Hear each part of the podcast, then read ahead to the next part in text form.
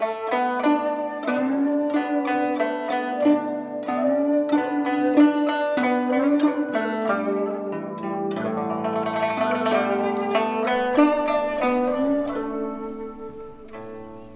các bạn tiếp tục theo dõi bộ truyện Đại đường nữ pháp y của tác giả Tụ Đường, người đọc Vi Miêu. Chương 391: Nước ối. Vì khẩn cấp, Nhiễm Nhan cũng không kịp thay xiêm y, chỉ mặc thường phục vội vàng theo tự nhân vào cung. Khi Nhiễm Nhan tới Cam Lộ Điện, toàn bộ thái y đều tụ tập ngoài tẩm điện. Lý thế dân khoanh tay nôn nóng đi tới đi lui ở bên ngoài màn trướng. Trong phòng rất yên lặng tiếng thở dốc của tấn dương công chúa liền có vẻ đặc biệt nghiêm trọng. Hiến lương phu nhân tới! Thanh âm the thế của nội thị vang lên lý thế dân đột nhiên dừng bước chân bước nhanh ra đón.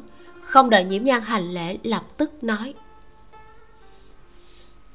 Không cần đa lễ hiến lương phu nhân mau đi nhìn hủy tử một cái. Nhiễm nhan liền không nói nhiều bước nhanh vào trong nội thất. Sắc mặt của tấn dương công chúa tái nhợt ngực phập phồng kịch liệt tay nhỏ nắm chặt góc áo của tô phục chân mày nhíu chặt nước mắt không ngừng rỉ ra từ khóe mắt nàng mắc bệnh suyễn, một loại bệnh về đường hô hấp. Nếu cẩn thận điều trị phòng chống, chứng bệnh này bình thường không đến mức chết. Nhưng khi người bệnh xuất hiện môi tím, ý thức có vấn đề, không cấp cứu ngay thì sẽ nguy hiểm đến tính mạng. Mà hiện tại, tình trạng của tấn dương công chúa nhìn qua tựa hồ không ổn. Tô phục cùng lưu thanh tùng đang toàn lực cấp cứu. Sắc mặt của tô phục vẫn lạnh lẽo như cũ nhưng trên trán đã chảy ra một lớp mồ hôi mỏng, mà lưu thanh tùng đã sớm ướt đẫm mồ hôi. Lưu thanh tùng đảo mắt nhìn thấy nhiễm nhang không khỏi sốt ruột, nói, thuốc hít cũng không có bao nhiêu tác dụng. Dùng dưỡng khí hay sao? Dùng dưỡng khí đi. Nhiễm nhan lập tức gia nhập đoàn cấp cứu. Thuốc hít này không giống những loại thuốc hít sau này, là bột phấn do hai người nhiễm nhan cùng lưu thanh tùng phối trung dược rồi đem nghiền cực mịn thông qua nấu chế lọc thành chất lỏng. Đồ dùng phun sương cũng rất đơn sơ, căn bản không tạo ra hơi sương mình. nhưng trước đó đã thử qua trên những người bệnh khác vài lần, có vẫn còn hơn không? Có điều, tình hình lần này của tấn dương công chúa hiển nhiên là nghiêm trọng hơn rất nhiều. Thuốc hít vậy mà không có tác dụng chút nào. Loại bệnh suyễn di truyền này của tấn dương công chúa muốn giảm cũng không quá khó nhưng hầu như không có khả năng chữa dứt, chỉ có thể trường kỳ khống chế. Nhiễm nhan từ trong hòm thuốc lấy ra một cái bình lưu ly cao một thước, dùng cái ống rỗng cố định trong mũi của tấn dương công chúa trước, rồi đầu kia cắm vào trong bình lưu ly. Đây là dụng cụ dưỡng khí nhiễm nhan tự chế, dùng gan heo nghiền ra dung dịch làm chất xúc tác, cũng có thể được đến dưỡng khí, nhưng bởi vì điều kiện hữu hạn thu thập dưỡng khí cũng hết sức khó khăn. Hơn nữa, tình trạng bệnh khác nhau sẽ cần lượng dưỡng khí khác nhau. Đôi khi cần cung cấp lượng dưỡng khí cao, vài tình trạng khác lại cần một lượng thấp. Bởi vì không có dụng cụ, điểm này rất khó nắm chắc. Dưỡng khí dũng mãnh tiến vào, hô hấp của tấn dương công chúa cũng dần dần thông thuận hơn. Tô phục cùng lưu thanh tùng hơi thả lỏng dưỡng khí căn bản không đủ chỉ có hai bình còn chưa đủ duy trì một khắc. Nhiễm nhan dừng một chút nói tiếp. Lưu thanh tùng ngươi chuẩn bị thuốc hít tiếp cứu. Chờ khi dưỡng khí dùng hết thì liền sử dụng thuốc hít được. Tô dược sư thỉnh người chuẩn bị chút thuốc uống. Ừ. Hai người cùng đáp ứng. Tô phục vội vàng đi ra ngoài. Lưu thanh tùng cũng vội vàng mân mê đóng thuốc hít nhiễm nhan vừa khống chế dưỡng khí bơm vào, vừa dò hỏi lưu thanh tùng. Công chúa vốn đã có chút chuyển biến tốt đẹp, sao lại đột nhiên phát tác? Ta cũng không biết. Mấy ngày nay, ta đã cùng với tô dược sư nghiêm khắc kiểm soát chuyện ăn uống của công chúa. Còn có đồ dùng sinh hoạt của nàng ấy cũng tiến hành kiểm tra hết ở trong cung. Công chúa từ trước tới nay rất là nghe lời. Những nơi như hoa viên, nàng ấy tuyệt đối sẽ không có tới lưu thanh tùng cũng nghĩ không ra. Buổi sáng, người còn yên lành. Sao chỉ trong chốc lát liền phát tác nghiêm trọng như vậy? Nhiễm nhan hỏi, tình trạng của công chúa như thế này tất nhiên là đã ăn nhầm hoặc là tiếp xúc nhầm thứ kích phát bệnh suyễn. Cơm trưa có kiểm tra qua chưa? Lưu thanh tùng chuẩn bị xong thuốc hít, lau mồ hôi, nói, đâu đã kiểm tra. Ta chưa ăn xong cơm trưa bên này liền có tự nhân dội vàng tới tìm ta. Ta liền lập tức sai người đi gọi tôi dược sư với ngươi, vẫn luôn cấp cứu cho tới bây giờ. Hai người vừa dứt lời, bên ngoài vang lên thanh âm uy nghiêm ẩn ẩn giận dữ của lý thế dân. Đi tra xem, công chúa đã ăn gì? Trước đó đã đi nơi nào? Từ chuyện lớn đến chuyện nhỏ, nửa điểm không được sai sót. Nhiễm nhân thấy hô hấp của tấn dương công chúa lại có chút dồn dập biết bình dưỡng khí đã hết, lập tức thay một bình khác. Con người nhỏ bé nằm ở trên giường, sắc mặt trắng bệch, hai mắt nhắm nghiền. Cả người ướt đẫm mồ hôi, giống như mới vừa được vớt ra từ trong nước, yếu ớt đến mức như chỉ cần chạm một cái liền vỡ tan. Nhiễm nhan thở dài, bệnh này, tuy tỷ lệ chết không quá lớn, nhưng người bệnh lại như bị chịu tội, đặc biệt là ở cổ đại không có thuốc hít tốt, không có ống dưỡng khí chuyên dụng vô pháp cứu giúp. Một khi bệnh phát, chính là khổ thân, chỉ có thể cứng rắn mà cố nhịn qua. Lý thế dân nghe bên trong đã yên tĩnh, thoáng yên lòng, phán mạnh dẫn hai ngự y tiến vào. Ba người vừa vào phòng, liền thấy một cảnh tượng vô cùng kỳ quái. Tấn dương công chúa dựa trên đệm giày, thân thể vẫn chưa nằm thẳng nhiễm nhân ngồi ở mép giường, trong ngực ôm một cái bình. Từ bình vươn ra một cái ống, thông đến lỗ mũi của tấn dương công chúa. Trong tay lưu thanh tùng cũng nắm một cái bình. Thể tích hơi nhỏ hơn, không có một cái ống nào, nhưng cũng không có miệng bình. Tuy nhiên, ba người cũng không quấy rầy, chỉ đứng cách đó không xa, quan sát. Chuẩn bị dùng thuốc hít đi nhiễm nha nghe thanh âm, đoán dưỡng khí lại sắp hết. Lưu thanh tùng ứng tiếng, bao một lớp lụa lưới mỏng ở trên miệng bình phun chờ rút cái ống ra xong, liền phun vào miệng mũi của tấn dương công chúa. Bởi vì bình phun sương tự chế quá mức thô lậu, chất lỏng phun ra không thể hình thành dạng sương dùng lưới sa phun từ bên trên, có thể tạm thời giải quyết một ít vấn đề. Có thể hít vào rồi lưu thanh tùng vui vẻ nói. Điều này cũng có nghĩa là chén thuốc sau đó sẽ dễ dàng nuốt xuống. Mới vừa rồi, cả hô hấp của nàng cũng khó khăn. Chén thuốc không thể nào đi xuống được. Đương nhiên là hết cách. Nếu chỉ dùng thủ pháp xoa bóp, căn bản là không có tác dụng gì. Lẳng lặng nằm trong chốc lát. Tấn dương công chúa phản phất khôi phục lại một ít thần trí, nhẹ nhàng gọi một tiếng ổ hoang. Trên giường, thanh âm của tấn dương công chúa mỏng manh. Cả nhiễm nhang ở ngay cạnh giường cũng chỉ có thể nghe thấy rất nhỏ. Nhưng lý thế dân giống như là có cảm ứng, lập tức bước tới. Một thế hệ hùng chủ, vậy mà thanh âm nghẹn ngào. Hỏi tử của trẫm chịu khổ rồi. Tấn dương công chúa mở mắt, như an ủi mà kéo tay áo của ông nhưng không có sức lực để nói thêm câu nào. Lý thế dân như hiểu ý của nàng móc khăn ra lau mồ hôi cho nàng. Lần này hiến lương phu nhân đã cứu hủy tử còn phải nhanh khỏe lên để còn đi bái tạ hiến lương phu nhân. Dạ. Thanh âm của tấn dương công chúa mỏng manh. Nhiễm nhan cùng lưu thanh tùng thối lui qua một bên một lát sau, chén thuốc của tô phục được bưng lên. Chờ tấn dương công chúa dùng xong chén thuốc, để mấy cung tỳ hầu hạ nàng trà lau thân thể, thay đổi y phục sạch sẽ, tinh thần thoạt nhìn tốt hơn rất nhiều. Chỉ vì tiêu hao quá nhiều nước cùng thể lực, liền hôn mê. Lý thế dân gọi nhiễm nhang lưu thanh tùng cùng tô phục vào trong thư phòng cam lộ điện, dò hỏi kỹ càng tình huống khi tấn dương công chúa phát bệnh dựa theo thời gian suy đoán, tấn dương công chúa hẳn không phải xảy ra chuyện lúc cơm trưa. Lưu thanh tùng ăn cơm trong công sở. Thời gian dùng bữa trong cung và trong công sở là giống nhau. Không sớm cũng không muộn, ngoại trừ vài món điểm tâm linh tinh. Chỉ cần biết tấn dương công chúa vào giữa giờ tỵ đến chính ngọ đã đi nơi nào, làm gì, mọi chuyện hẳn sẽ nhanh chóng tra ra manh mối. Tô phục vẫn luôn trầm mặc. Lần này lại bỗng nhiên nói. Trước cơm trưa, công chúa đã đi qua đông cung.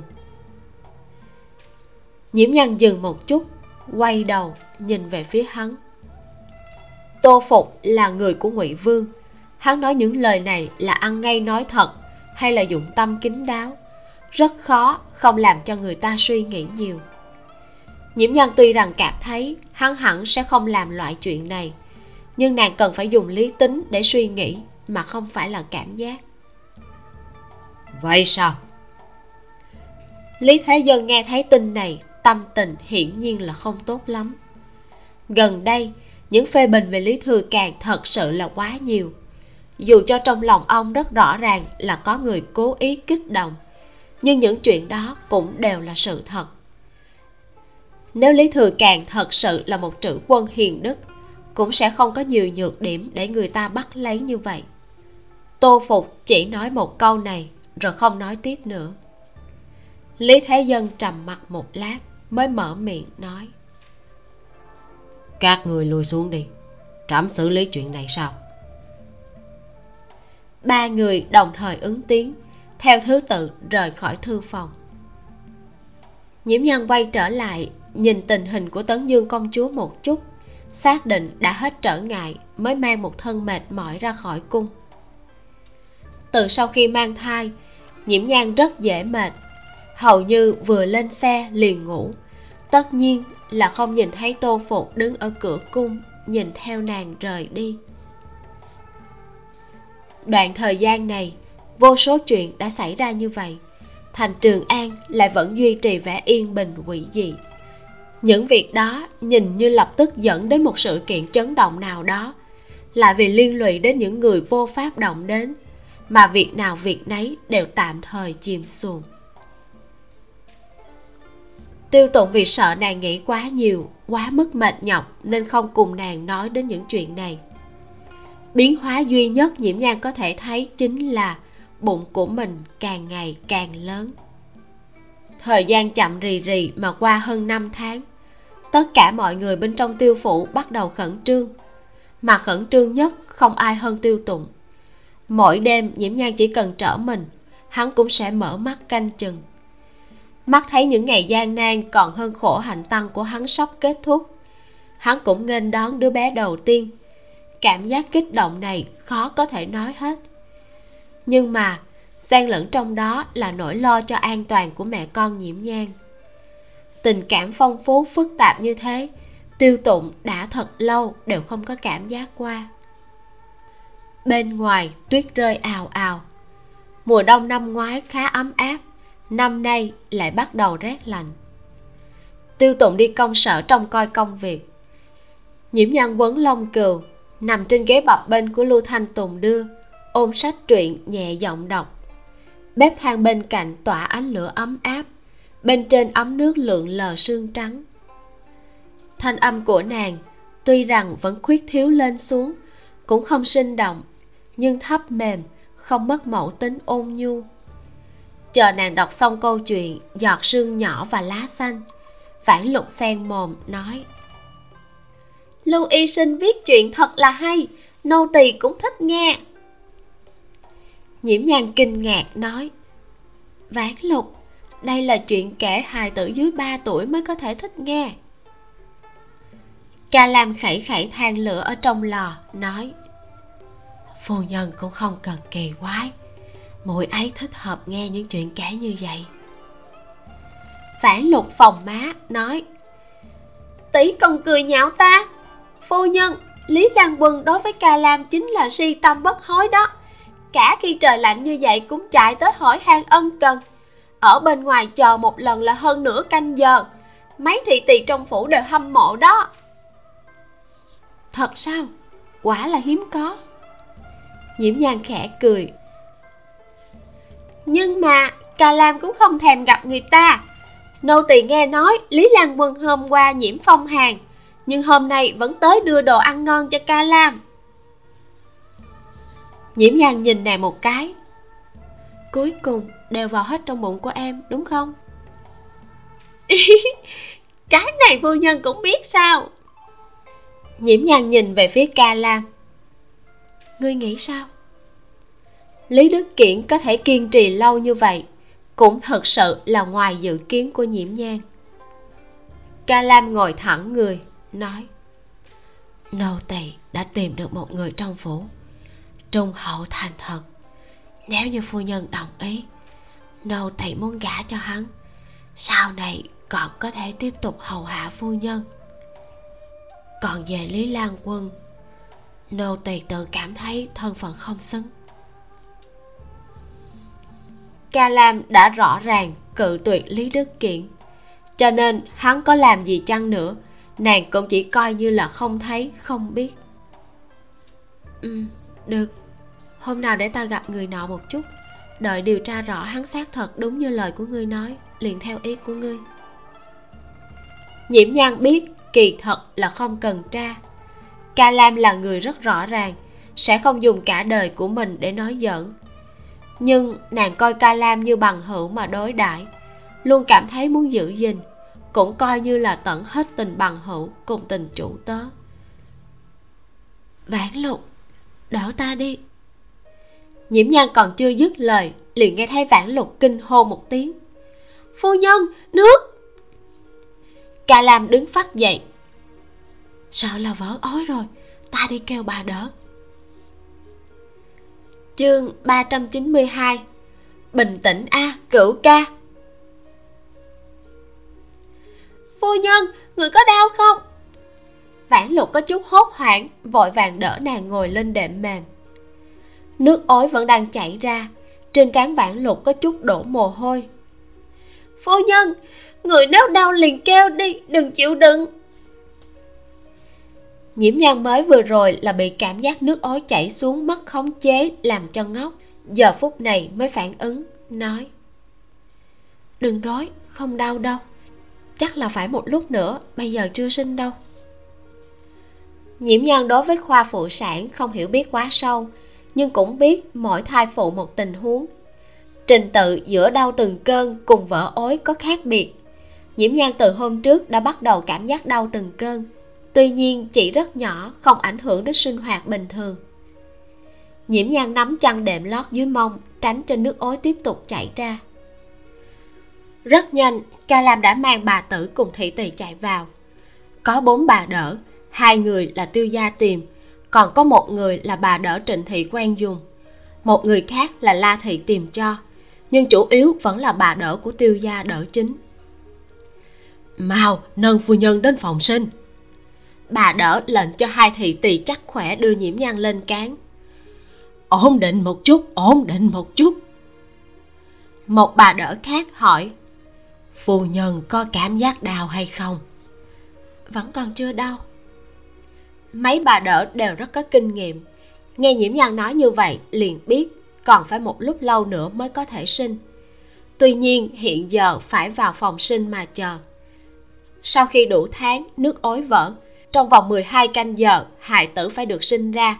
Nếu không, tình hình sẽ không ổn. Phòng sinh cùng phòng ngủ chỉ cách mấy gian. Đồ vật bên trong hai tháng trước đã được chuẩn bị thỏa đáng. Trong phòng đốt rất nhiều bếp lò, ấm áp, dễ chịu. Cảm giác có hơi nóng. Giữa cửa và nội thất được ngăn cách bởi một tấm bình phong 12 mặt màu trắng có hoa văn. Trong phòng sinh, bình thường sẽ không dùng đồ màu đỏ có lẽ là cho rằng thấy đỏ là không may mắn. Bởi vậy, chỗ nào lọt vào tầm mắt cũng toàn là màu trắng. Bên trên đều có đồ án theo hoa văn cát tường bằng tơ vàng.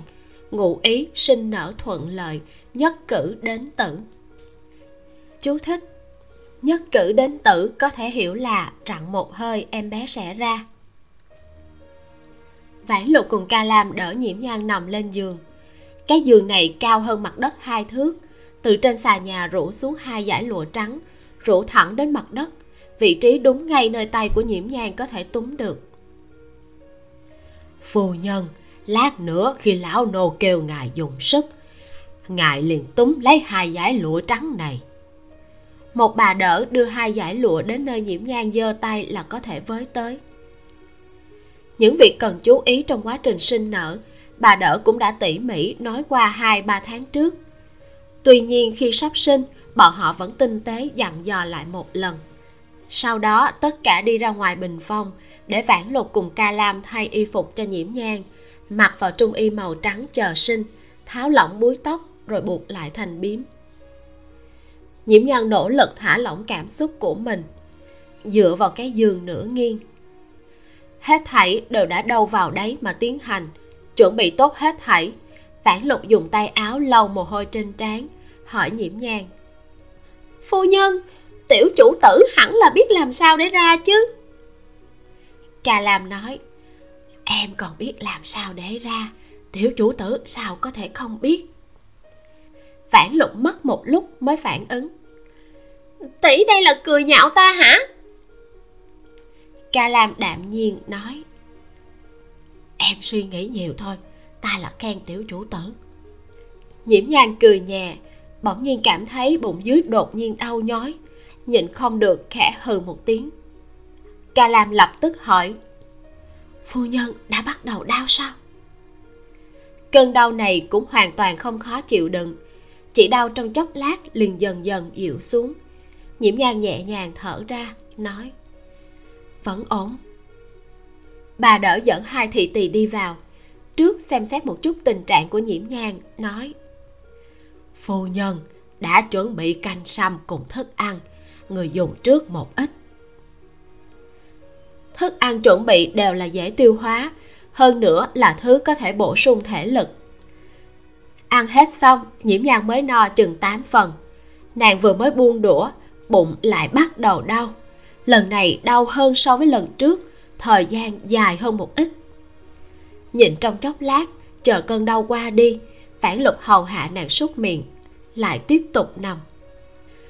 Cứ đau từng cơn như vậy lặp đi lặp lại tới vài lần. Mỗi lần đều đau càng thêm đau thời gian càng dài. Vừa mới đau qua một hồi thanh âm của tiêu tụng đã vang lên bên ngoài. Phu nhân sao rồi? Có bà đỡ đáp. Dạ đã sắp rồi. Sau khi vỡ ối bình thường hai ba canh giờ là có thể sinh dài tới cả ngày thì cũng có. Ngay sau đó nhiễm nhan liền nghe bà đỡ kia ngăn trở, nói, hầu gia không thể vào phòng sinh, hay là ngài cùng hai vị thái y đi trà thất bên cạnh chờ đi. Ta đi vào thì sẽ ảnh hưởng tới phu nhân sao? À! nhiễm nhan thình lình bị đau thốn lên, cảm giác cả người có chút chết lặng, như tạng phủ ruột gan bị véo bụng dưới trướng lên. Bà đỡ ngoài cửa tính thời gian thấy đã tới lúc vội vàng tiến vào. Phu nhân có cảm giác muốn đi ngoài không? Có. Nhiễm nhan rên một tiếng. Bên ngoài bình phong ba bà đỡ khác dẫn hai thị tỳ bước nhanh vào.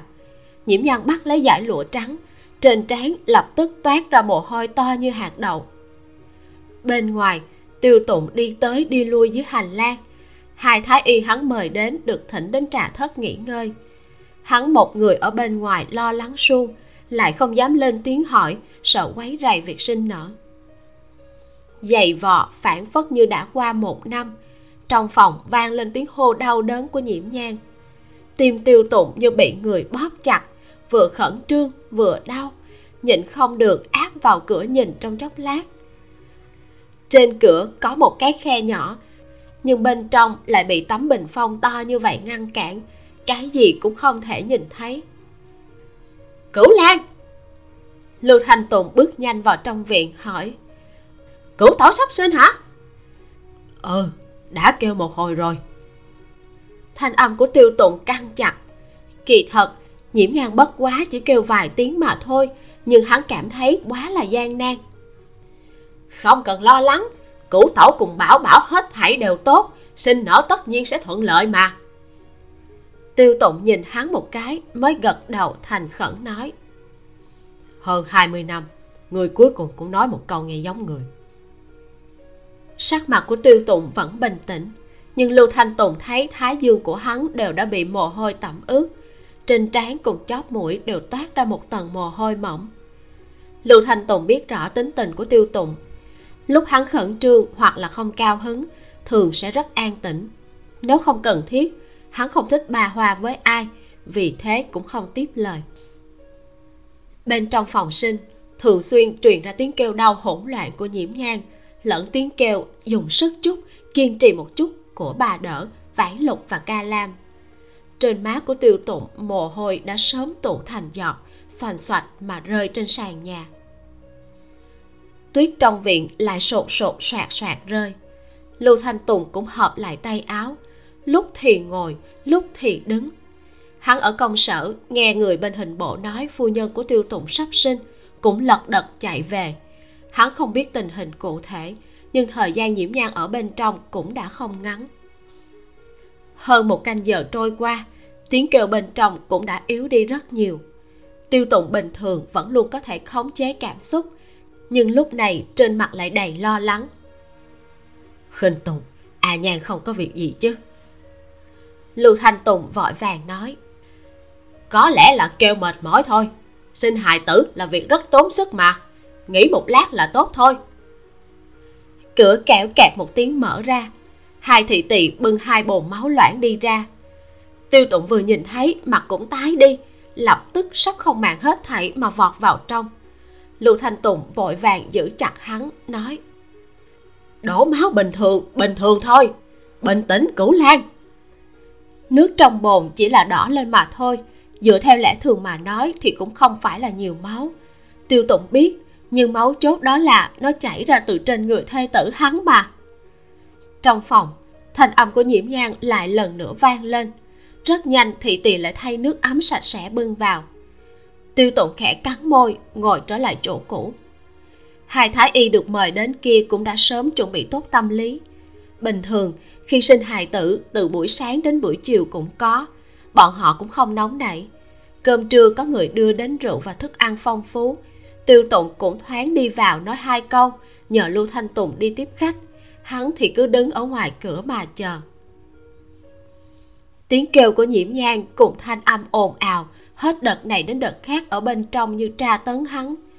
Nhưng nếu không nghe thấy được gì, thì lại càng tra tấn hơn. Lưu thanh tùng bồi hai thái y dùng xong cơm trưa, lại tới bồi tiêu tụng chờ. Hắn cũng không khuyên đi ăn cơm, nhìn bộ dạng của tiêu tụng có thể ăn được mới là lạ. Các thái y tính thời gian cũng ra tới cùng chờ. Tuyết đã tích một tầng thật dày tiêu tụng cảm thấy như đã qua hai chục năm, đều sắp thành một pho tượng đá. Trong phòng, đột nhiên vang lên tiếng khóc nỉ non. Trong phút chốc, hắn cảm giác trọng lượng một vạn cân trong lòng mình biến mất, làm hắn nhẹ nhàng đến muốn bay lên, bắt lấy lưu thanh tùng dùng sức lắc, cao giọng cười to, sinh rồi sinh rồi! Nhưng sau một lúc lâu, cửa cũng chưa mở ra tâm tình của tiêu tụng vừa mới nhẹ nhàng, trong giây lát lại như ngã vào trong đáy vực. Nụ cười trên mặt cũng dần dần liễm đi. Mới vừa rồi chỉ nghe thấy tiếng khóc nỉ non, lại bỏ qua chuyện kêu đau đớn của nhiễm nhàn vẫn chưa dừng lại. Lúc này vẫn còn đang xen lẫn trong tiếng khóc, làm cho nhân tâm kinh sợ. Một vị lão thái y nói, tường võ hầu không cần lo lắng, nếu có khác thường bà đỡ tất nhiên sẽ ra ngoài bấm báo. Lão phù cho rằng nhất định là song sinh. Thật sao? Tiêu tụng cảm thấy bản thân hôm nay đến tim cũng sắp sụp đổ. Trong chốc lát chìm ở đáy vực, trong chốc lát lại bay tới bầu trời. Lặp đi lặp lại, bị tra tấn không phải bình thường. Lại chờ thêm chừng một canh giờ, cửa mở ra trong phòng có hai bà đỡ, mặt mũi vui mừng bước ra, miệng nói lời cát tường. Thật là kỳ tích, chúc mừng hầu gia là hai vị tiểu lang quân cùng một vị tiểu nương tử. Bên ngoài này, bà ta vừa dứt lời, bên trong kia lại vang lên hai tiếng khóc yếu ớt. Lưu thanh tùng cũng ngây người, sau một lúc lâu mới cười to, nói Diễm nhan cũng quá được. Tiêu tụng vỗ tay một cái, thiếu điều muốn nhảy dựng lên, cười đến không khép miệng được. Thưởng mỗi người một trăm quan. Bà đỡ lập tức hoang thiên địa hỷ ứng tiếng. Bọn họ bình thường đi đến đỡ đẻ cho các gia tộc lớn. Mỗi lần nhận bao lì xì cao nhất cũng không quá 50 quan. Lần này xem như là xuất công phí, cộng thêm tiền mừng, trăm quan coi như là đủ cho một nhà bọn họ xài vài năm tiêu tụng gấp không chờ nổi mà vọt tới cửa phòng sinh. Bà tử nhà hoàng ngăn trở không kịp, hắn đã đẩy cửa đi vào. Lưu thành tùng vui mừng qua đi, mới khôi phục chút lý trí. Bụng của nhiễm nhan chỉ là hơi lớn một chút, nhưng cũng không thấy lớn hơn quá nhiều so với thai phụ bình thường. Một thai này đã có tới ba cái, kia tất nhiên sẽ có hai cái rất yếu, hoặc là ba cái đều yếu. Nghe tiếng khóc vừa rồi thật ra có một cái khá vang dội. Hai bà đỡ kia cũng rất biết lựa lời. Bình thường khi báo tin vui, đều sẽ nói là một hài tử khỏe mạnh. Nhưng mới vừa rồi, bọn họ chỉ nói là sinh bao nhiêu đứa. Chương 393 nhược nhược. Tiêu tụng vọt vào trong phòng sinh, bên trong tràn ngập mùi máu tươi. Hắn hai bước đã nhảy tới bên giường, nhìn nhiễm nhan sắc mặt tái nhợt nắm lấy tay của nàng thanh âm hơi khàn. Phu nhân vất vả rồi. Nhiễm nhan thật sự thoát lực còn đang lại sức chỉ có thể hơi cười với hắn. Bà đỡ vừa tắm xong cho hài tử ra đầu tiên dùng vải mềm bọc lại hai tay đưa cho tiêu tùng. Hầu gia xem là một tiểu lan quân khỏe mạnh. Trong lớp khăn trắng chỉ lộ ra một cái đầu nho nhỏ hồng hồng bộ dáng nhăn dúng gió, thật xấu. Tiêu tụng cảm thấy cái đầu lộ ra còn không to bằng nắm tay. Hắn chưa gặp qua trẻ con mới sinh, nhưng cũng cảm thấy đứa nhỏ này thật sự quá nhỏ. Nhưng ngẫm lại, bụng của người ta chỉ chứa một đứa, bọn họ lại là ba đứa, nhỏ một chút cũng là bình thường. Nghe bà đỡ nói khỏe mạnh, cũng yên tâm. Chân tay luống cuốn nhẹ nhàng tiếp nhận cái đống nhỏ nhỏ mềm mại ấm áp này hài tử ở trong tay hắn nhẹ như bông khiến cho hắn động cũng không dám. Tiêu tụng tận lực bảo trì thân trên cứng đơ ôm hài tử đến bên giường cho nhiễm nhan nhìn. Phu nhân con của chúng ta. Đầu của nhiễm nhan hôn hôn trầm trầm phản ứng rất chậm. Trong lúc mê mệt nàng chỉ nghe người ta nói sinh ba đứa nhưng nàng chỉ cảm thấy khi sinh đứa thứ nhất đặc biệt cố sức lúc sau lại không có bao nhiêu cảm giác, đặc biệt là hài tử thứ ba, nàng cũng không nhớ rõ là cảm giác gì. Nhiễm nhan nhìn nhìn đứa bé trong ngực của tiêu tùng. Trên mặt hiện lên một nụ cười nhợt nhạt, nhìn không được duỗi tay nhẹ nhàng sờ sờ khuôn mặt nhỏ của bé. Hai đứa khác ở đâu? Nhiễm nhan rất lo hai đứa khác sẽ quá yếu, dù sao bụng nàng cũng không phải là cực lớn vạn nhất, hài tử phát triển không hoàn chỉnh thì nên làm sao đây? Bà đỡ ôm một đứa khác đã được bọc kỹ đến đặt bên người nhiễm nhang đứa nhỏ này càng nhỏ, nhưng nhìn qua hết thảy đều bình thường, chăm sóc tốt sẽ không có vấn đề. Đây cũng là một lan quân, nho nhỏ á. À? phản luận trước nay chưa thấy qua trẻ con, lúc đầu còn khá giật mình, té ra trẻ con có thể nhỏ đến như vậy bà đỡ cười, nói, ta trước kia cũng từng đỡ qua tiểu hài tử nhỏ như vậy, mà đó chỉ là có hai cái thôi đó. Phu nhân là người có phúc khí, đủ tháng mới sinh, hài tử cũng đều khỏe mạnh. Nhiễm nhân đảo mắt tìm đứa nhỏ nhất kia, bà đỡ vừa mới giúp bé lau người, đặt ở trên chăn chuẩn bị bọc lại. Bé nho nhỏ như một con mèo con, tiếng khóc cũng nho nhỏ nếu không cố tình nghe, hầu như là không thể nghe thấy. Nắm tay bé bé hồng hồng nắm chặt lại. Chỉ có một chút, nằm ở trong bọc, có vẻ hết sức bất lực. Nước mắt nhiễm nhan nhịn không được mà chảy ra. Thanh âm cũng run rẩy. Mau, ôm bé lại đây. Tiêu tụng nhìn đứa bé kia, cũng rất lo lắng. Hắn chưa từng thấy qua đứa trẻ con nào nhỏ đến như vậy nhỏ đến nỗi một bàn tay của hắn cũng đủ để cầm lấy. Bà đỡ vội an ủi. Phu nhân đừng khóc, vừa mới sinh xong. Khóc đối với thân thể không tốt. Tiểu nương tử tuy nhỏ, nhưng hết thảy đều bình thường. Nhiễm nhoạn phản phất như không nghe thấy. Duỗi tay tiếp nhận em bé, nhẹ nhàng kiểm tra hơi thở cái miệng nhỏ của bé méo máu nhìn qua thập phần ủy khuất. Trong phòng, tất cả mọi người tay chân nhẹ nhàng mà thu dọn, sợ kinh động đến ba con người nhỏ bé này.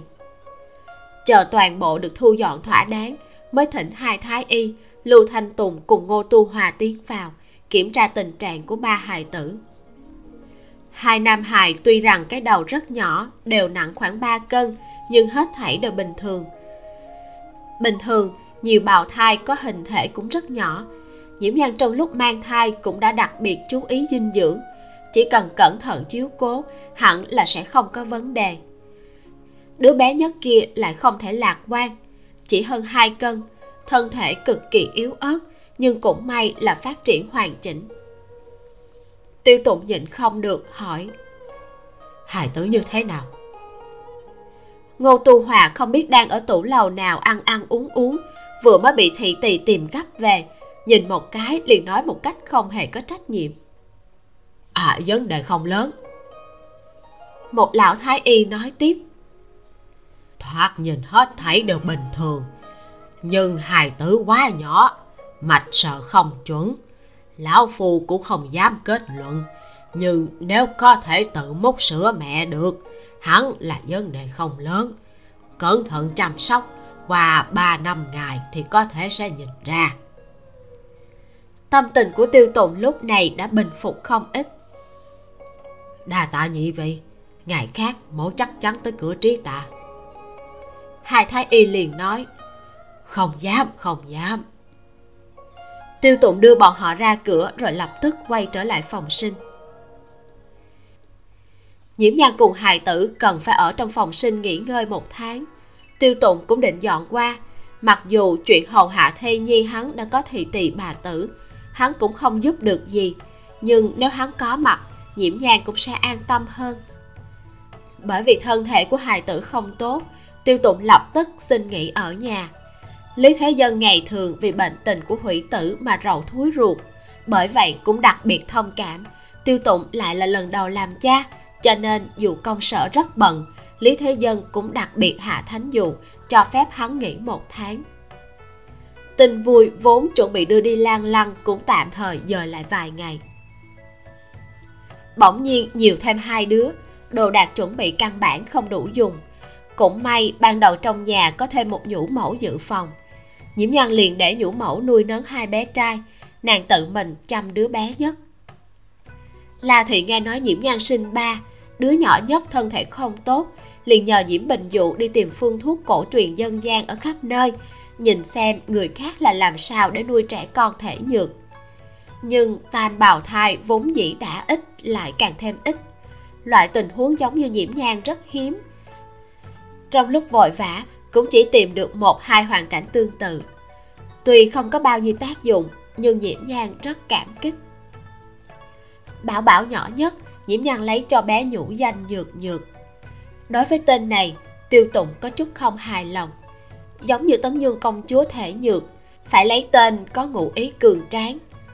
Nhưng bất đắc dĩ không lay chuyển được ý của nhiễm nhàn, hắn đành phải theo ý của nàng. Bảy tám ngày sau, bộ dáng của lão đại và lão nhị đều dần dần nở nang ra, phấn phấn nộn nộn, cực kỳ đáng yêu, nhưng vẫn rất nhỏ. Nhiễm nhân nhìn bọn chúng có thể ăn, có thể ngủ, tiểu tiện cũng rất bình thường nên cũng yên tâm không ít. Chỉ là nhược nhược vẫn nhỏ xíu như vậy, bộ dáng có vẻ cũng không thay đổi mấy, làm cho người lo lắng. Tuy nhiên, điều làm cho nhiễm nhan cảm thấy may mắn chính là nhược nhược có thể tự bú mẹ, nhưng ăn rất ít, mỗi lần chỉ múc vài cái. Ngô tu hòa cũng nhịn ăn ở trong phủ canh giữ ba bé. Lưu thanh tùng hầu như mỗi ngày đều tới hắn đời trước đã tự mở y quán, không có chuyên khoa gì, học vấn đủ thứ đa dạng tạp nham, so với trung y bình thường, lại hiểu biết làm sao để nuôi trẻ sơ sinh hơn. Tiêu tụng cũng cách vài bữa, lại thỉnh thái y am hiểu trẻ sơ sinh từ thái y thử đến để xem xét tình trạng của ba đứa. Ngẫu nhiên cũng sẽ thỉnh y sinh có phẩm đức danh cao, vọng cao trong dân gian đến để nhìn một cái hầu như là vận dụng toàn bộ đại đường hạnh lâm cao thủ. Môn việc thế gia như tiêu thị coi trọng nhất chính là con nói giỏi. Một chi dòng chính này của bọn họ trên thực tế, con nói giỏi cũng không coi là sương xuê. Bởi vậy, làng làng bên kia khi nhận được tin nhiễm nhan sinh tam bào thai, các tộc lão sôi nổi cho rằng đây là điềm lành. Cả tống quốc công, người cứ thấy mặt tiêu tụng là nháo lên cũng cả ngày không khép được miệng. Đặc biệt đi lăng tẩm tổ tông để báo hỷ. Lúc trước, tiêu thái phu nhân một tay thúc đẩy hôn sự này. Có thể nói, tức phụ này là thái phu nhân không chút do dự đoạt từ trong tay thôi thị. Cả tộc tiêu thị đều cho rằng tiêu thái phu nhân thật sự rất có tầm nhìn, bởi vậy đặc biệt tế bái một trận. Tống quốc công trước kia cũng không tán đồng thủ đoạn lôi đình của mẫu thân mình cũng vì tiêu tụng bị giáo dưỡng thành cái tính tình này. Trong lòng ông có chút oán hận. Nhưng hiện giờ, nhớ tới, cũng không phải là không có lý. Đặc biệt là tiêu thái phu nhân từng nói, làm người vì tâm. Suy nghĩ cũng nửa tháng có thừa, mới lấy tên cho ba đứa cháu trai, cháu gái của mình. Lão đại kêu tiêu thứ, lão nhị kêu tiêu kỵ, nhỏ nhất kêu tiêu niệm sau khi các tộc lão xem qua, liền quyết định, chờ đến đủ trăm ngày, liền đem tên con vợ cả viết lên gia phả. Cả nhà trên dưới dốc lòng chăm sóc, đến thời điểm cuối năm, tiêu thứ và tiêu kỵ đều đã lớn lên được khoảng 6 cân. So với trẻ con bình thường thì vẫn nhỏ, nhưng bạch bạch nộn nộn, tinh thần hào hứng mười phần. Mỗi đêm trong tiêu phủ đều là tiếng trẻ con khóc nỉ non cũng may phủ đệ đã xây dựng rộng thêm ra, nếu không hàng xóm chỉ sợ là phải tới gõ cửa. Nhược nhược tốt xấu gì cũng lớn được 4 cân, mọi người không dám thả lỏng cảnh giác. Trước năm mới, tiêu tụng liền đi thăm hỏi hàng xóm, đưa tặng bức họa môn thần do các danh gia họa ra cùng với một đống lễ vật năm mới. Cầu xin bọn họ đừng đốt nhiều pháo trúc hàng xóm của tiêu phủ cơ bản đều là đồng liêu. Đại đa số có chức quan cũng đều thấp hơn tiêu tụng. Hắn hạ mình như thế, bọn họ đương nhiên rất nể tình. Đáp ứng, chỉ đốt pháo trúc hai lần vào đêm giao thừa ở ngoài cửa và nội môn. Còn mang theo lễ vật đến bái phỏng tiêu phủ, chúc mừng hắn sinh quý tử. Kỳ thật, pháo trúc ở đường triều bất quá là ống trúc văng vào đống lửa để đốt. Thanh âm cũng không quá lớn làm tiêu tụng đau đầu nhất chính là mấy thứ pháo hoa.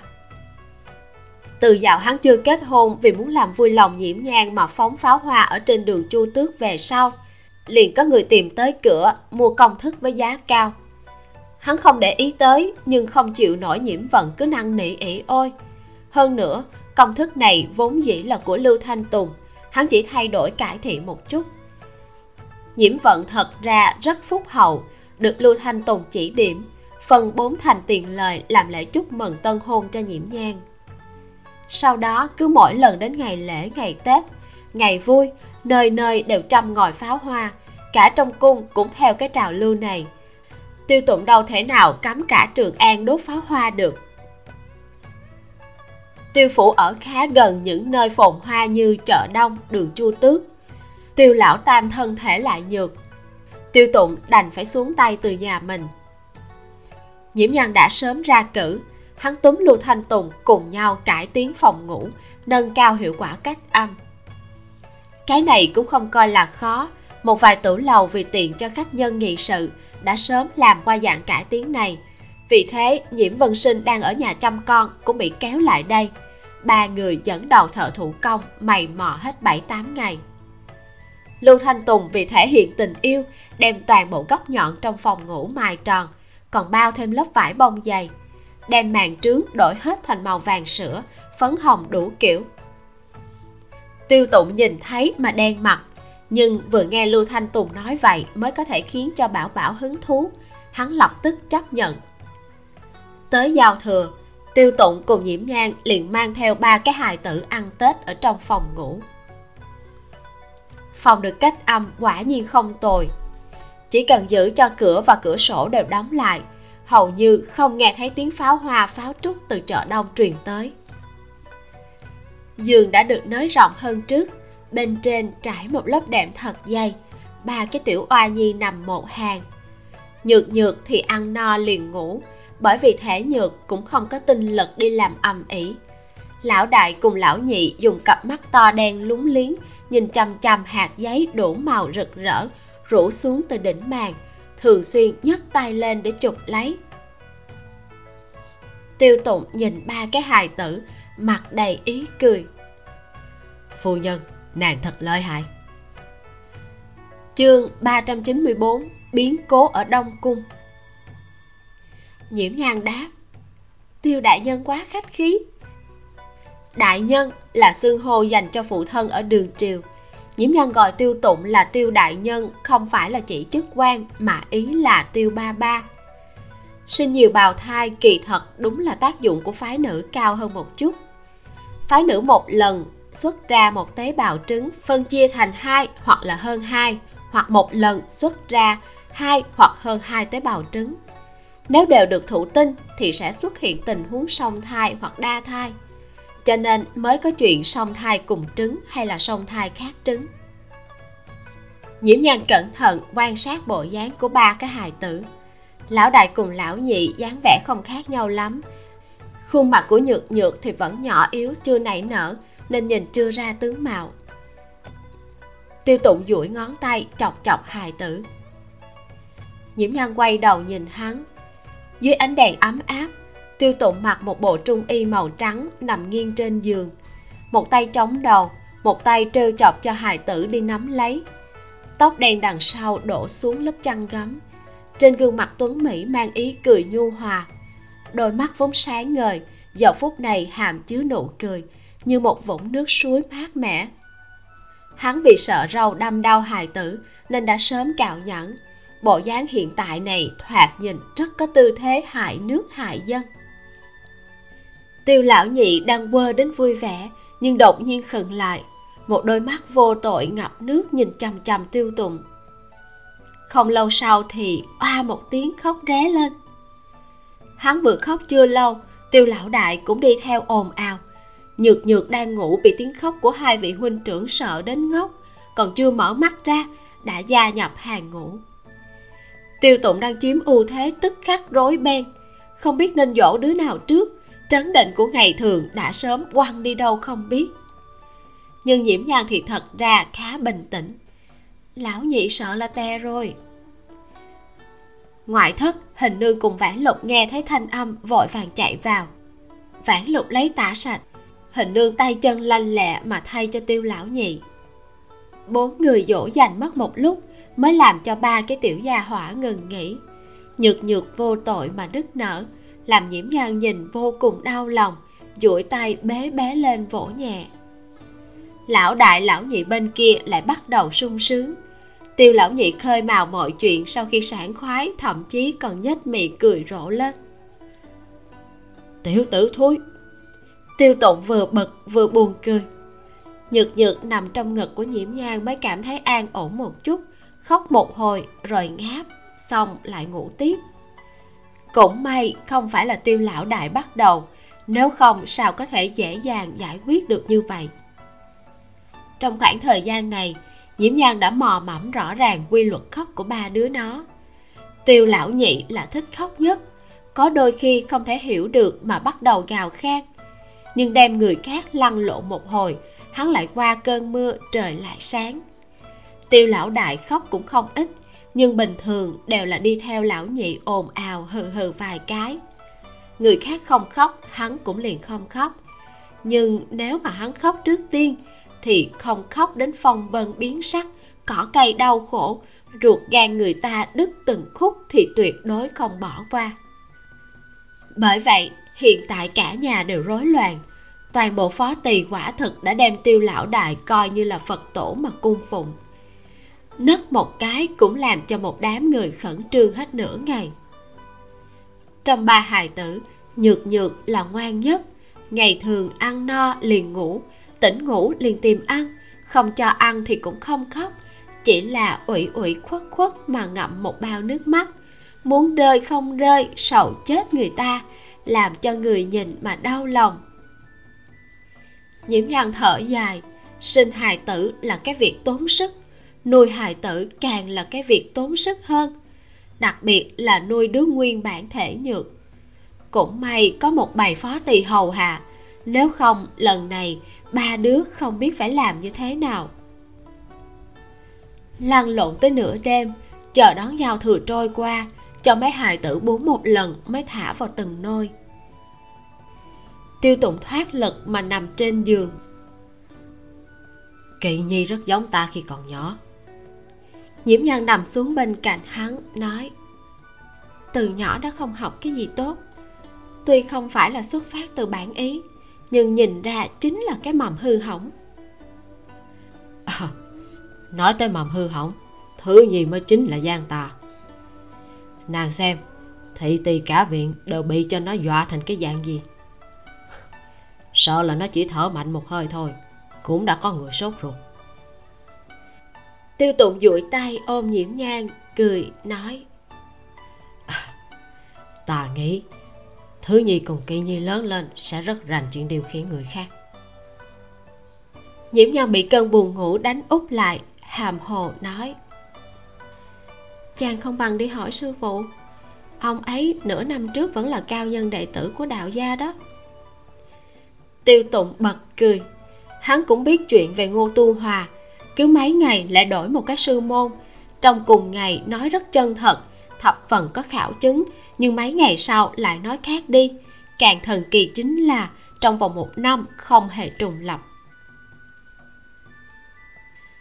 Thời gian chăm hài tử trôi qua vừa vất vả vừa nhanh. Bởi vì tình trạng sức khỏe của hài tử đặc biệt, cho nên phải dời tiệc 100 ngày đến muộn hơn. Lại qua thêm 3 tháng nhược nhược mới được hơn 10 vị danh y đức cao vọng trọng tuyên bố thoát khỏi thời kỳ nguy hiểm. Bộ dáng cũng nảy nở không ít. Hơn 5 tháng tuổi, mới 7-8 cân tiểu xảo lả lướt, vô cùng đáng yêu. Vì nhiễm nho nghe nói dùng sữa mẹ lau mặt cho trẻ mới sinh, tương lai làn da sẽ rất non mịn. Vừa vặn, nhược nhược sức ăn rất yếu. Nhiễm nhan liền mỗi ngày dùng sữa mẹ còn thừa rửa mặt cho nhược nhược tuy đã dùng nước trong để rửa lại, nhưng hình như mùi sữa khá nặng. Kết quả là làm cho hai tiểu gia hỏa tiêu thứ và tiêu kỵ kia bò đến liếm mặt của nàng. Lần nào cũng làm cho nhược nhược mặt dính đầy nước miếng gào khóc. Nhược nhược vừa khóc, hai đứa kia sợ quá mới thành thành thật thật bà ngồi ở một bên, như là biết chính mình làm chuyện sai. Có điều rất mau quên, lần sau lại vẫn bò tới liếm nhưng nếu như đem bọn chúng tách ra, ba cái tiểu gia hỏa đều không vui, khóc không ngừng. Thấy ba hài tử đều đã không còn nguy hiểm, liền chọn một ngày đầu xuân hoa nở ấm áp, tổ chức cho bọn hắn một bữa tiệc đầy tháng muộn. Nhân duyên của tiêu tụng không tồi, đồng liêu trong triều, bạn bè thân thích, quả thực so với khi bọn họ đại hôn không hề ít hơn. Ba đứa bé được thay áo lụa đỏ phấn điêu ngọc trác, vừa xuất hiện liền được mọi người chú mục. Đặc biệt là những phụ nhân lập tức xông tới. Tiêu thứ cùng tiêu kỵ thật ra rất lịch sự. Vừa thấy mọi người, sôi nổi nhếch miệng cười. Nhìn thấy món đồ nào xinh đẹp liền tóm lấy. Những phụ nhân kia cũng không quá để ý. Thấy tiểu gia hỏa đáng yêu như vậy thì thích thú. Phàm là thứ không sắc bén thì đều cho bọn hắn hai đứa có được đồ chơi, lần lượt làm ổ trong ngực của ca lam cùng vãn lục, nghiêm túc nghiên cứu. Nhược nhược thì mang một bộ dáng sợ hãi. Mắt to ngậm một bao nước mắt, nắm tay nhỏ xíu, nắm chặt, yên lặng mà ghé vào ngực nhiễm nhang bộ dáng nho nhỏ kia thật là yêu chết người ta. Hơn nữa, mọi người cũng chưa gặp qua hài tử lã lướt xinh đẹp nào, lại ngoan ngoãn như thế. Trong lòng thích vô cùng không ít người đương trường liền cố ý muốn định nhược nhược làm con dâu, nhưng đều bị nhiễm nhan uyển chuyển từ chối toàn bộ. Hôm nay đắc ý nhất không ai hơn tiêu tụng. Ta đây tuy rằng tuổi gần 30 mới có con, nhưng lập tức nhi nữ song toàn, tức phụ cưới được quá tốt, đành chịu thôi. Tảo phu nhân có bí pháp sinh em bé không? Trình hoài lượng không biết khi nào chạy đến bên cạnh nhiễm nhang còn có đông đảo phu nhân nương tử có mặt ở đây, hắn cũng không thèm e lệ. Trình hoài lượng cũng gấp gáp, bởi vì vị hôn thê của hắn là công chúa, cho nên không thể tùy tùy tiện tiện liền nạp thiếp. Nhà hắn chỉ có hai cái thông phòng, có một nữ nhi, mắt thấy hắn vài năm nữa cũng 30 chờ đến khi hắn cưới được thanh hà công chúa về nhà, liền tính mã bất đình đề mà mang thai. Hắn cũng đến tuổi tiêu tụng mới có con hú hồ cũng không nhất định một thai là có thể sinh con trai. Các vị phu nhân nương tử cũng không rảnh đi chê cười trình hoài lượng. Các nàng so với trình hoài lượng thì càng muốn biết. Chỉ là cảm thấy nhiều người, nhiều miệng. Chờ sau đến yến hội ngày nào đó bớt thời giờ, bí mật thỉnh giáo. Lúc này hắn mở miệng, lại hợp ý với các nàng. Nhiễm nhan thật đúng là không biết nói cái gì mới tốt suy nghĩ sau một lúc lâu mới do dự nói à, cố gắng hơn một chút. Lời này mọi người nghe một chút rồi thôi khổ nổi trình hoài lượng là người chuyện không qua đầu óc lập tức cười nói một lần mà được tới ba đứa tẩu phu nhân thật là cố gắng à. Sắc mặt của mọi người tức khắc thập phần xuất sắc. Sắc mặt của nhiễm nhang thì càng xuất sắc hơn trình hoài lượng lại rất hồn nhiên, nhìn nhược nhược ở trong lòng Diễm Nhan ngạc nhiên nói, "Hai tứ thật nhỏ, thật là đẹp mắt. Nhược nhược hoảng sợ, nhìn quái thúc thúc mặt đầy râu trực tiếp méo một cái, bộ dáng rõ ràng muốn khóc, quay đầu vùi mặt vào ngực của nhiễm nhang mấy phụ nhân vừa thấy tức khắc xôn xao, tan nát cõi lòng, sôi nổi mở miệng đuổi trình hoài lượng đi chỗ khác. Ai, được rồi người mau đi đi, đừng có dọa nhược nhược nữa. Đi mau đi mau. Ba hài tử ở bên ngoài chơi trong chốc lát, liền được ôm trở về hậu viện để vú em cho bú. Nhiễm nhan cũng ôm nhược nhược trở về hậu viện. Hài tử năm tháng tuổi có bướng bỉnh đi nữa, tinh lực cũng hữu hạn. Trời vừa tối, ba đứa liền ngủ. Nhiễm nhan cũng tạm thời được giải thoát trong chốc lát. Chuyện nhiễm nhan sinh hài tử, căn bản không thông báo cho nhiễm thị ở tô châu. Đây là ý của nhiễm nhan. Nhiễm nhan lệnh cho thiệu minh chú ý tin tức ở tô châu, biết được từ sau khi nhiễm thập bát nương qua đời, cao thị lại sinh non. Lúc sau, bà ta có chút tinh thần không bình thường. Cụ thể không bình thường ra sao thì cũng không rõ lắm. Nhiễm nhan không muốn có bất kỳ khả năng nào có thể thương tổn đến con mình. Huống chi cái nhà kia chưa từng có ai để nàng vào mắt. Lúc trước, khi nhiễm nhan xuất giá ba ngày hồi môn, nhiễm văn lại vì nhiễm thập bát nương bị bệnh liền không màng đến nhiễm nhan. Thậm chí cả thể diện tiêu thị cũng không để ý. Một ngày cũng không muốn ở lâu mà vội vàng quay về tô châu. Thật ra, nhiễm văn là một phụ thân biết đau lòng nữ nhi, nhưng lại cùng nàng không có nửa phần quan hệ chuyện này tiêu tụng cũng liền theo ý của nhiễm nhan. Hắn cho nhiễm thị mặt mũi, hoàn toàn là vì chiếu cố thể diện của nàng. Nếu không có nguyên nhân này, hắn đường đường là đích tử lang lăng tiêu thị, thánh thượng thân phong tương võ huyện hầu, hình bộ phó lãnh đạo, dựa vào cái gì phải coi trọng nhiễm thị? Bởi vậy, chuyện này tiêu tụng chỉ báo cho trịnh thị. Trịnh thị cũng có ý cùng tiêu thị giao hảo nên rất vui lòng đảm đương vai trò nhà mẹ của nhiễm nhan. Phu nhân của trịnh nhân thái liên tục đến thăm nhiễm nhan cùng ba cái tiểu gia hỏa. Khi đã vào đầu hạ, hoa sen nở chen chúc đầy hồ nước của tiêu phủ, hương khí vấn vít. Mới vừa sau một trận mưa, cả viện tử đều là hương hoa sen trộn lẫn mùi bùn đất tươi mát. Bốn phía nhà thủy tà treo màn trúc tinh mình trên sàn nhà trải tịch thật dày. Chỗ gần nước cứ mỗi bốn thước là có một thị tỳ đứng, phòng ngừa ba hài tử bò loạn. Nhưng hiển nhiên chỉ là phòng ngừa. Tiêu lão đại nằm thành hình chữ x ở trên tịch, trên bụng đắp chăn gấm mỏng. Vãn lục chịu thương chịu khó mà quạt cho hắn. Người ta ngủ đến miệng phun bong bóng. Tiêu lão nhị thì đang phá một món đồ chơi nhỏ luyện trí não mà lưu thanh tùng làm cho nhược nhược thì ngoan ngoãn mà ngồi ở một bên, nhìn hắn phá. Nhiễm nhan cũng nằm nghiêng trên tịch bồi bọn chúng. Có thị tỳ nói nhỏ bẩm báo, phu nhân, lan quân đã trở lại. Nhiễm nhan khẽ ừ một tiếng, ngồi dậy, thấy ngay tiêu tụng đang bước vào nhà thủy tạ. Hắn cười khanh khách mà nhìn mấy oa oa như ngọc trên tịch.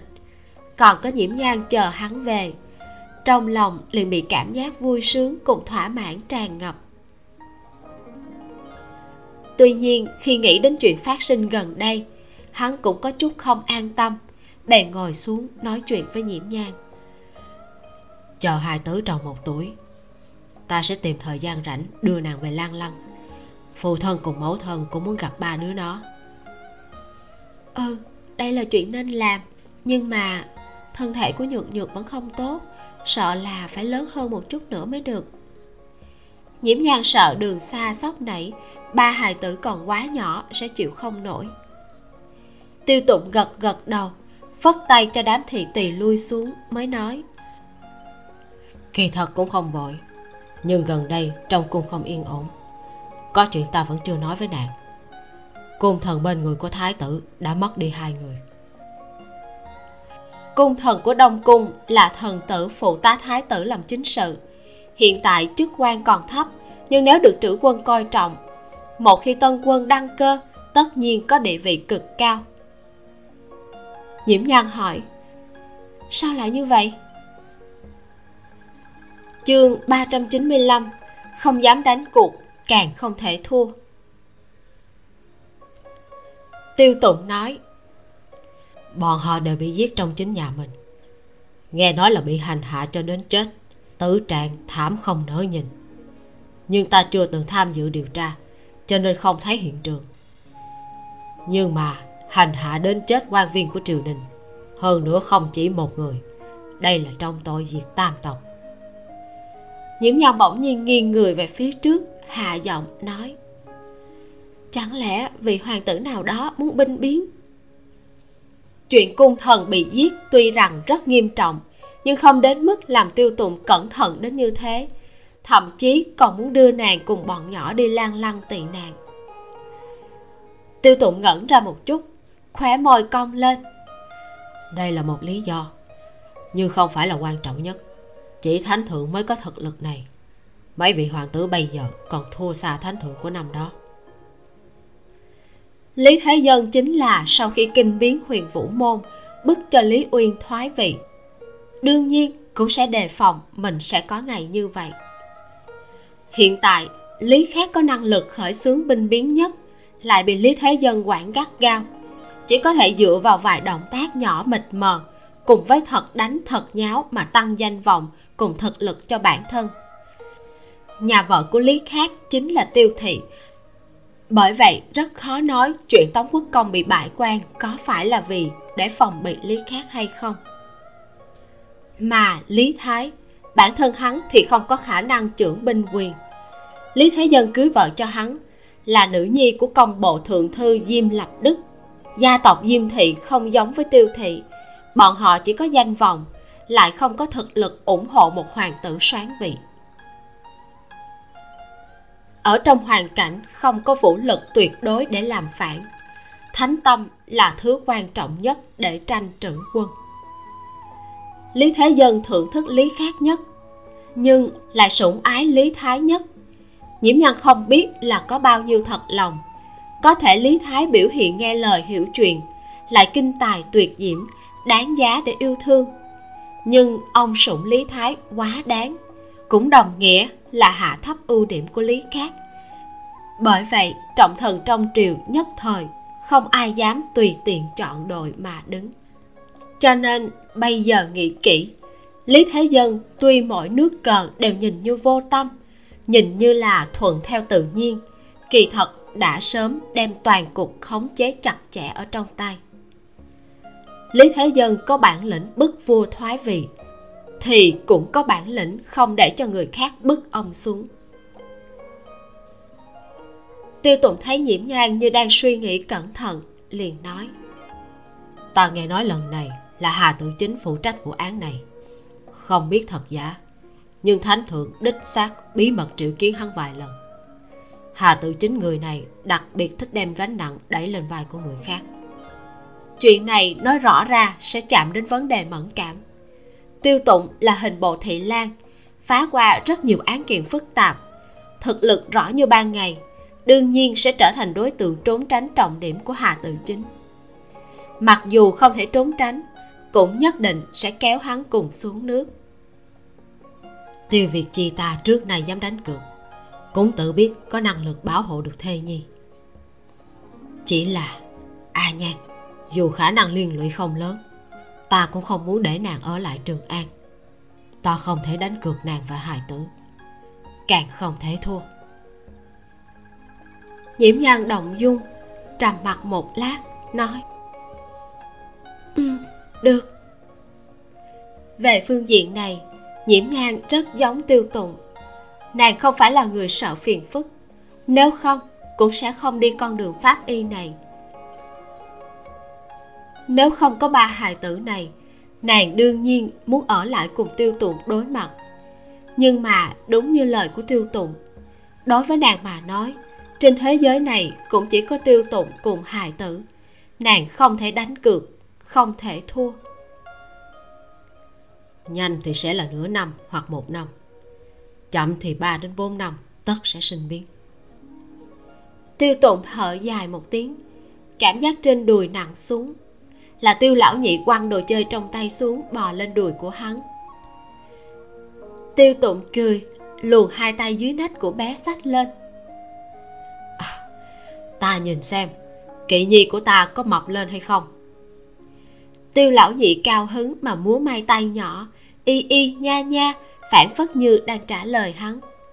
Nhược nhược thấy ca ca vui vẻ cũng vui vẻ dùng tay nhỏ vỗ vỗ lên tịch nhếch miệng cười đến không thấy răng, cũng không thấy mắt. Nhiễm nhân nhìn đôi mắt như trăng non của bé, trong lòng ấm áp, duỗi tay, nói, nhược nhược, qua chỗ mẹ nè. Cũng không biết nhược nhược có nghe hiểu hay không, vừa thấy nhiễm nhan duỗi tay, liền lổm ngỗng bò qua. Nhiễm nhan không chờ bé bò đến trước mặt, liền duỗi tay ôm lên. Nhược nhược vui vẻ đến mức dùng chân dẫm dẫm mấy cái lên đùi của nàng mỗi thứ nhi có cái đầu lớn nhất thôi. Nhiễm nhan quay đầu lại, nhìn thoáng qua tiêu lão đại vẫn đang ngủ đến thơm ngọt. Tiêu thứ sinh ra là đứa lớn nhất trong ba đứa. Hiện tại nhiễm nhan đã mỗi ngày cho bọn hắn ăn thêm bột rau dưa, lòng đỏ trứng, mà không phải chỉ bú sữa. Tiêu thứ cũng là đứa lớn lên nhanh nhất trong ba đứa. Hiện giờ, thoạt nhìn đã cùng chiều cao và thể trọng với những đứa bé cùng tuổi ba cái hài tử có phần đầu lớn nhỏ kéo ra khoảng cách. Bộ dáng khi lớn lên tựa hồ cũng có chút khác nhau. Mỗi lần thấy ba đứa bọn chúng từ lớn đến nhỏ nằm theo thứ tự, hoặc là ngồi một chỗ chơi đùa đều rất ngộ nghĩnh. Hai phu thê trêu đùa hai cái tiểu gia hỏa trong chốc lát. Thấy bọn chúng có vẻ buồn ngủ, mới ôm lên dỗ ngủ. Chờ đem hai đứa nhỏ buông xuống nhiễm nhan cùng tiêu tụng đứng dậy đi vào dưới hành lang. Tiêu tụng quay đầu lại liếc nhìn ba cái hài tử một cái nhanh chóng duỗi tay cầm tay của nhiễm nhan.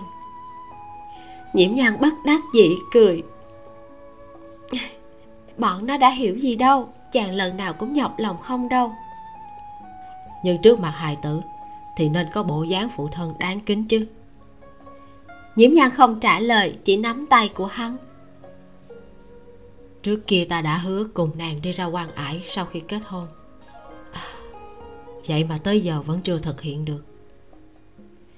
Tiêu tụng vẫn luôn canh cánh chuyện này ở trong lòng nhưng lần nào cũng có chuyện ràng buộc không thể tùy tâm sở dục ngày còn nhiều về sau cả nhà cùng đi chẳng phải càng tốt hơn sao? Nhiễm nhan cảm thấy tiêu tụng đã làm rất tốt. Đại đường có rất nhiều chồng sợ vợ nhưng chưa chắc người nào cũng cẩn thận săn sóc như tiêu tùng. Nhiễm nhan cảm thấy đã rất đủ đã rất quý trọng hiện tại của mình. Tiêu tùng cười đáp à, ừ. Nhiễm nhan lại hỏi quay về lan lăng nhất định là an toàn sao?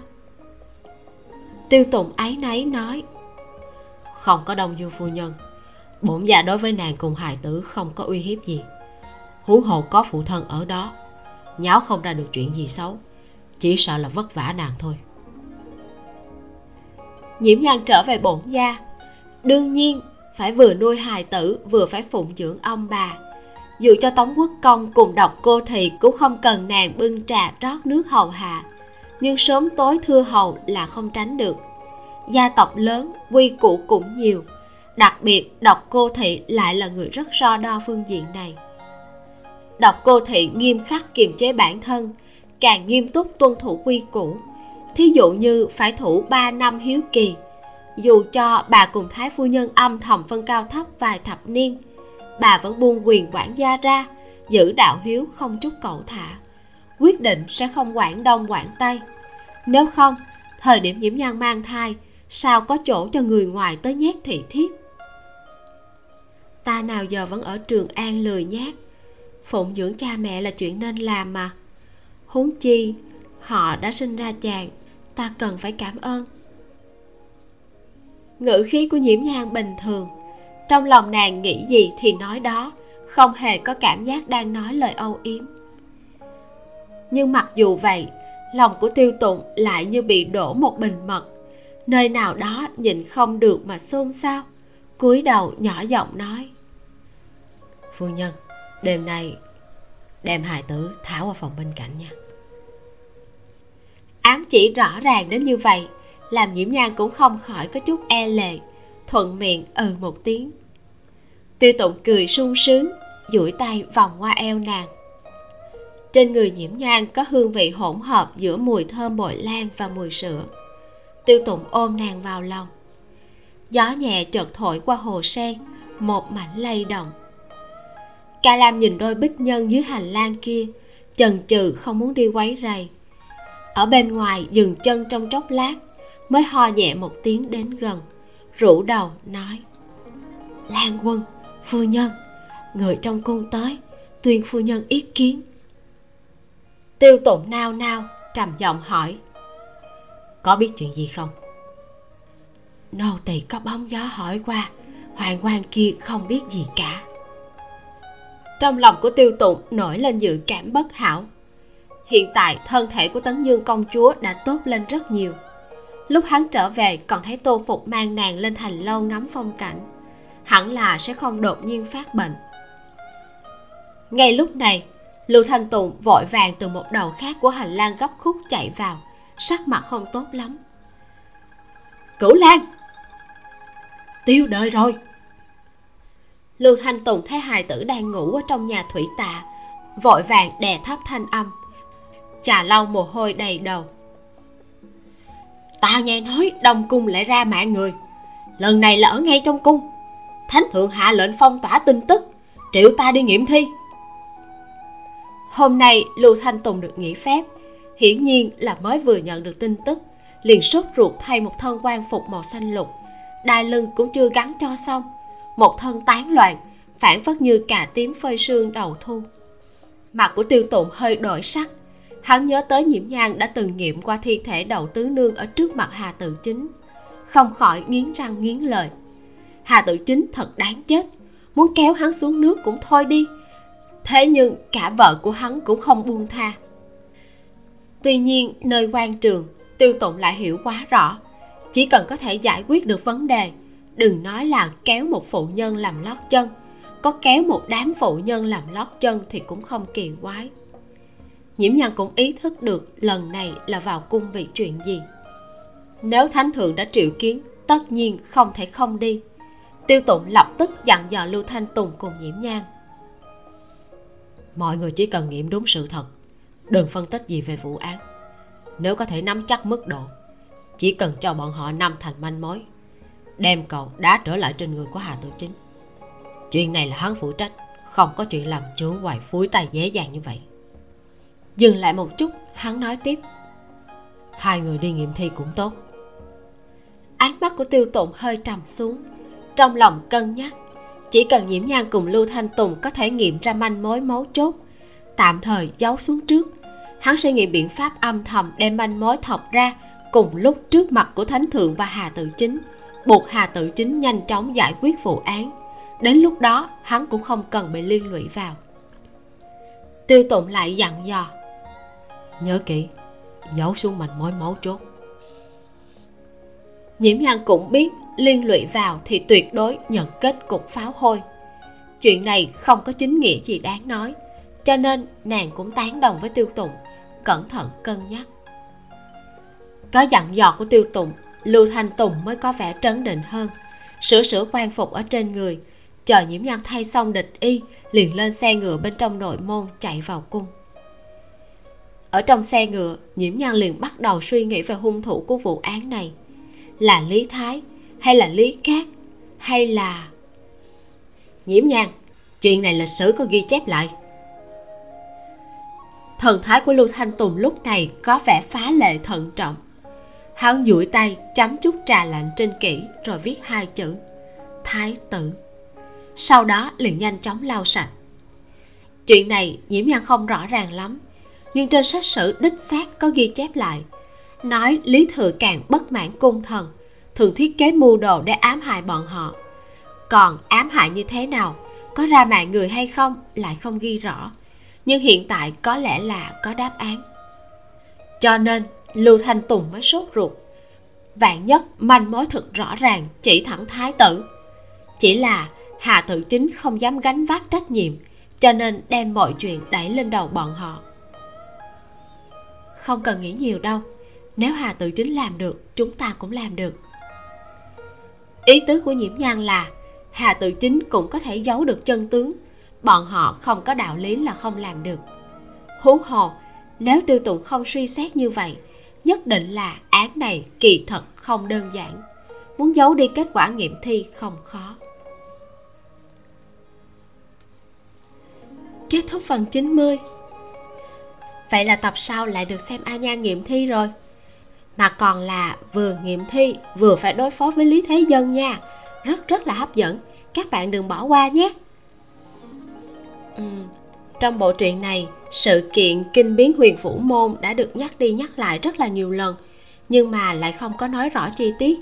Cho nên, mình sẽ đọc cho các bạn nghe về sự kiện này để hiểu rõ hơn về vị vua lý thế dân. Nguồn của bài viết mình lấy từ wikipedia. Bây giờ, mời các bạn cùng nghe. Lý thế dân trong giai đoạn nhà đường quật khởi và thống nhất đất nước đã tham gia nhiều trận đánh quan trọng và lập nhiều chiến công lẫy lừng trên chiến trường. Đồng thời, chiêu mộ được rất nhiều người tài về dưới trướng của mình. Những người này đều cho rằng lý thế dân có công lao lớn đối với đường triều nên xứng đáng ở ngôi vị cao hơn, ra sức khuyến khích lý thế dân tranh ngôi thế tử. Tuy nhiên, theo lệ cũ thì thái tử không nhất thiết phải đích thân lãnh binh, lập nhiều công trạng làm thái tử quan trọng nhất là danh chính ngôn thuận và có năng lực chính trị tốt. Lý kiến thành là con trưởng nên được chọn làm thái tử ngay từ đầu. Được đường cao tổ lý uyên chuyên tâm bồi dưỡng đào trị quốc. Có đóng góp không nhỏ trong việc xử lý chính sự, định ra luật pháp, chiêu an dân chúng, khuyến khích sản xuất, đảm bảo cung cấp đầy đủ binh lương cho chiến trường và cũng chưa có sai phạm gì lớn đường cao tổ lý uyên cảm kích công lao của lý thế dân. Phong ông làm thiên sách thượng tướng, ban cho nhiều đặc quyền, nhưng trước sau chưa từng tỏ ý muốn thay thái tử. Mâu thuẫn bùng nổ từ đây. Lý thế dân ra sức chiêu mộ người tài, xây dựng thế lực riêng. Còn lý kiến thành cũng cảm thấy lý thế dân có ý đe dọa đến ngôi thái tử của mình, nên tìm mọi cách để tranh thủ sự ủng hộ của người em thứ ba là lý nguyên cát, cùng với một số phi tần và đại thần của đường cao tổ. Ý đồ hạ thấp uy tín, tước dần quyền lực và tiến tới làm suy yếu hoàn toàn vây cánh của lý thế dân, khiến cho lý thế dân không còn đủ thực lực để đe dọa ngôi vị của mình nữa. Khi cuộc tranh đấu giữa hai người đến hồi cao trào, lý kiến thành đã khuyên đường cao tổ cô lập lý thế dân bằng cách điều đi xa hoặc là xử tội chết những văn thần võ tướng trong phủ của tần vương. Danh tướng trình giảo kim bị điều ra ngoài làm thứ sử. Phòng huyền linh và đỗ như hối thì bị điều ra khỏi phủ tần vương. Còn uất trì kính đức, suýt nữa thì bị lý uyên xử tội chết. Năm 626 khi đông đột quyết xâm phạm lãnh thổ, đường cao tổ đã nghe lời lý kiến thành, cử lý nguyên cát lãnh binh thay lý thế dân kháng địch lại mang theo nhiều binh tướng cũ của lý thế dân. Lúc đó, trong phủ tần vương, mọi người đều tự cảm nhận được sự nguy hiểm. Dồn dập khuyên lý thế dân nên có sự chuẩn bị sớm để tránh bị hại. Theo kế của các thủ hạ là trưởng tôn vô kỵ, phòng huyền linh và đỗ như hối, lý thế dân quyết định ra tay trước đầu tiên, lý thế dân dân số tố giác lý kiến thành và lý nguyên cát thông gian với hai phi tần của đường cao tổ, là doãn đức phi và trương tiệp dư, khiến cho đường cao tổ tức tốc hạ chỉ triệu lý kiến thành và lý nguyên cát vào cung, trần tình xem ai phải ai trái. Lý thế dân bí mật sai tần thúc bảo và uất trì kính đức, dẫn binh mai phục ở cửa huyền vũ. Thái tử và tề vương đến cửa huyền vũ thì bị giết chết đây là một vết đen trong đời của lý thế dân. Chẳng những anh và em của ông bị giết, mà theo lệ, năm người con trai của kiến thành và năm người con trai của nguyên cát cũng bị hành hình. Vì sợ họ sẽ trả thù cho cha. Đường cao tổ sửng sốt trước sự biến, nhưng trước việc đã rồi, ông không thể trị tội nốt lý thế dân vì lý thế dân là con trai duy nhất của đậu hoàng hậu còn sống sót cũng là người duy nhất có tư cách kế thừa ngôi vị. Hơn nữa, bản thân lý thế dân có công chinh chiến bốn phương để dựng lên cơ nghiệp nhà đường. Vì thế, đường cao tổ đã phong lý thế dân làm thái tử. Hai tháng sau thì nhường ngôi, lên làm thái thượng hoàng, sống an nhàn tới cuối đời. Bài viết ngừng tại đây. Cảm ơn các bạn đã lắng nghe. Xin chào và hẹn gặp lại các bạn trong phần sau.